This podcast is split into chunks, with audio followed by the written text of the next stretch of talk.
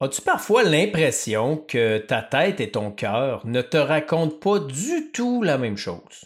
Il y a de ces moments où on sait bien que ça fait aucun sens de ressentir une émotion X, Y, Z parce que notre logique peut très bien expliquer la situation. Mais c'est plus fort que nous, l'émotion prend toute la place et mine notre bien-être et notre clarté d'esprit. Bienvenue dans Hypnoconscience.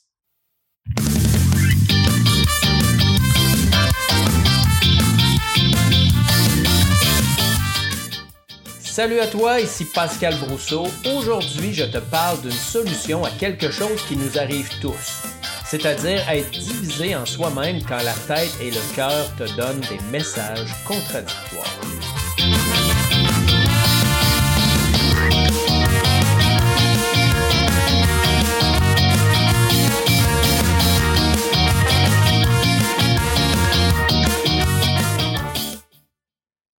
Juste avant de commencer et d'entrer dans le vif du sujet, je vais t'inviter à t'abonner au podcast pour recevoir les notifications à chaque épisode qui sort, à chaque semaine, mais aussi à peut-être visiter mon site internet pascalbrousseau.com pour aller t'informer sur moi, sur ce que je fais, sur les formations que je donne et peut-être même utiliser le petit bouton en haut à droite pour prendre rendez-vous. Bien sûr, comme je dis à chaque fois, je t'invite vraiment à partager autour de toi si tu penses que cet épisode-là peut aider quelqu'un, lui donner des outils, lui permettre de traverser une période de vie peut-être un petit peu difficile. Maintenant, pour rentrer dans le sujet et te parler de ce que j'appelle l'expérience intégrée, c'est-à-dire arriver à ajuster, à unir, à complémenter ces parties-là à l'intérieur de nous qui souvent sont divisées, hein, notre tête et notre cœur qui ne nous envoient pas du tout les mêmes messages. Par exemple, je suis convaincu que tu as déjà ressenti de la colère contre quelqu'un, mais logiquement, tu savais que son geste était justifié et que tu n'avais aucune raison d'y en vouloir. Ou peut-être que dans une situation banale, tu as ressenti beaucoup de tristesse, mais quand tu analysais, il n'y avait absolument rien qui pouvait expliquer une telle réaction de ta part. Ou peut-être aussi que tu as déjà eu envie de faire quelque chose, mais que tu étais complètement figé par la peur. Et pourtant, tu savais très bien que il n'y a aucune raison d'avoir peur, que cette situation-là, il n'y avait pas du tout de danger ou très peu de danger. Et pourtant, c'était plus fort que toi, tu étais incapable de passer à l'action. C'est la peur qui te menait. Bien, en PNL, on va appeler ça les différentes parties de toi, puis on va appliquer des techniques pour permettre à ces parties-là de communiquer entre elles afin qu'elles puissent trouver une espèce d'accord, un commun accord, pour arriver à s'entendre, pour que tu puisses retrouver la paix intérieure. Souvent, derrière ça, écoute, il va y avoir beaucoup de choses, il va y avoir des blessures qui sont cachées dans l'inconscient, il va y avoir des croyances, des valeurs, des perceptions, certaines émotions comme la culpabilité, on ne veut pas déplaire à quelqu'un. Et lorsqu'on applique ce que j'enseigne, en fait, la technique Tisser la toile de l'inconscient. Et là, on va mettre quelque chose au clair. Je n'ai rien inventé. Je ne dis pas que c'est ma technique. Je dis bien que c'est la technique. Je lui ai donné un nom parce que j'ai amalgamé des choses que j'ai apprises à droite et à gauche. Mais c'est essentiellement de l'observation pleine conscience dirigée, quelque chose qui existe depuis des milliers d'années.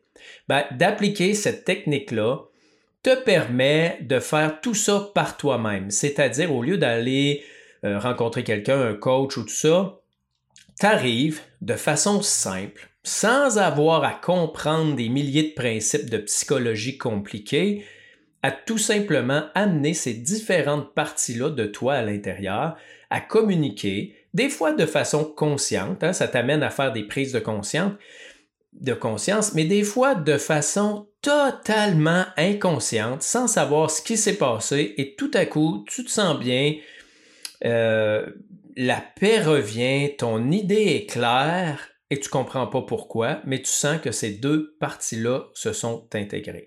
Si tu veux en savoir plus sur la formation, Tisser la toile de l'inconscient, Ben, je te réfère à l'épisode 16 de mon podcast. Descends un peu plus bas que 13 et 14 et 15 parce que je me souviens pas ce qui s'est passé, mais il y a eu un bug et mon épisode 16 est sorti avant la 14 et la 15. Donc, je ne suis pas nécessairement les chiffres pour la trouver, mais dans cet épisode-là, je t'explique en quoi consiste cette formation-là. Maintenant, pour revenir à l'expérience intégrée, ce que c'est en fait, c'est qu'avec la technique, non seulement on obtient des informations cachées à l'intérieur de nous lorsqu'on observe ce que j'appelle une problématique ou un symptôme. Qu'est-ce qu'un symptôme? Oui, c'est un symptôme physique, mais c'est une émotion, c'est une situation de vie qui nous dérange. Ça peut être différentes choses sur lesquelles tu portes ton attention, ce que je vais appeler un symptôme en fait. Parce que pour moi, le corps, l'inconscient et les émotions, ça forme une trinité. Et lorsque le corps ou les émotions te parlent d'une certaine façon, ben, si tu veux comprendre qu'est-ce qu'il dit, tu dois avoir accès à cet inconscient-là et c'est relativement simple.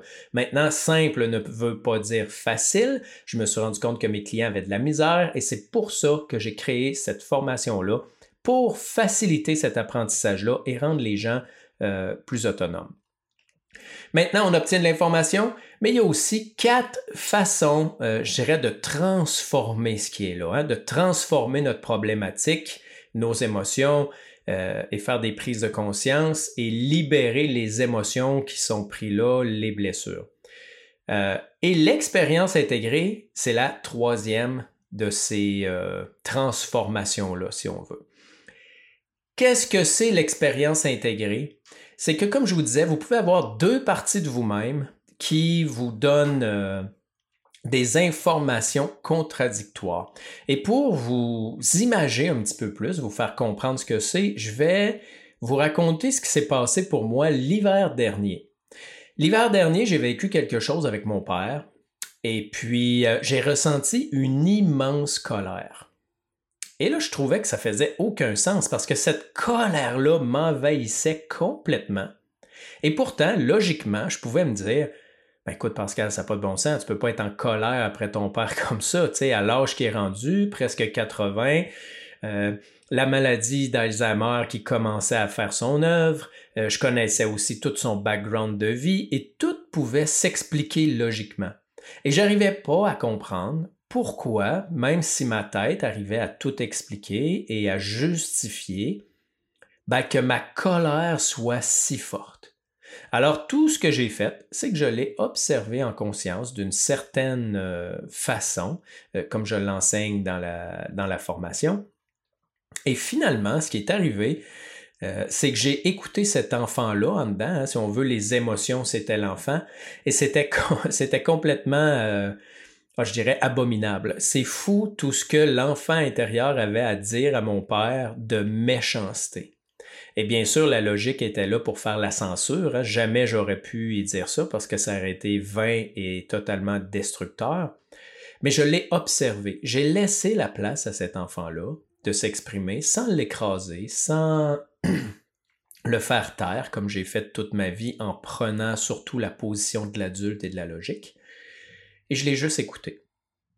Et ça a pris environ 1 semaine. Au bout de cette semaine-là, soudainement, sans comprendre pourquoi, sans vraiment pouvoir l'expliquer autre que vous dire c'est une expérience intégrée et comme dirait Peter Levine, c'est un mécanisme naturel et inné de retour à l'état d'équilibre. Je ne sais pas ce qui s'est passé. Ces parties-là se sont inconsciemment parlées et se sont intégrées.